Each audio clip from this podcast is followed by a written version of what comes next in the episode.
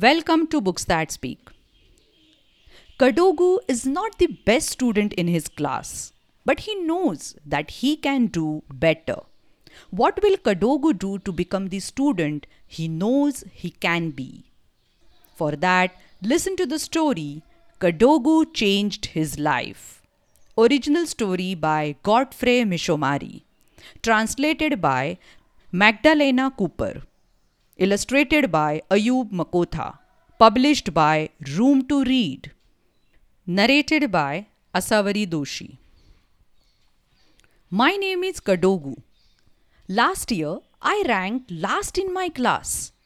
My classmates laughed at me and told me that I will always be behind. Our teacher said, Kadogu, why don't you think about why you came last in the class? I thought hard. Why did I come in last? I decided to observe the other students and see what they did. Aha! They read books, they take notes, they study. I told my mother, Mom, I would like to do better in class. You can do better, Kadogu, she said. You just need to balance your time. There is time for study, for play, and for helping out with chores. That evening, I grabbed my books and studied. My sister also helped me with my work.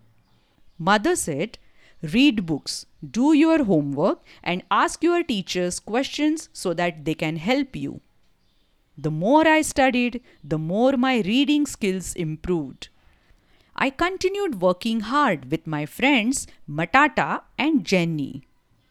I became courageous enough to approach our teacher when I had questions. The teachers were happy with my progress. Well done, Kadogu, they said. One day we had a test in the class. When the results were out, I was no longer the last. Hooray! I was the happiest boy in the class. So, I can do it, I told myself.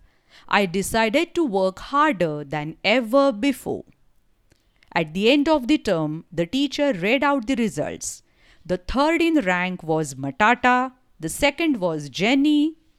Guess who was first? The first is Kadogu. The teacher gave me books and a bag as a prize. Kadogu, do you have anything to tell your friends? she asked. Yes, I said. You can do better too if you want. I was the last. Now I am the first. It's all because I worked hard and had help from my friends. When I went home, my mother saw my happy face and immediately knew I had good news. Kadogu, you are all smiles, she said. Do you have something to tell me? Yes, I'm first in my class. Look at my nice new bag. Look at my books. From now on, I will always work hard. You were listening to the story Kadogu Changed His Life, narrated by Asavari Doshi on Books That Speak. If you would like to support Books That Speak, please visit the page support.booksthatspeak.com. Thank you.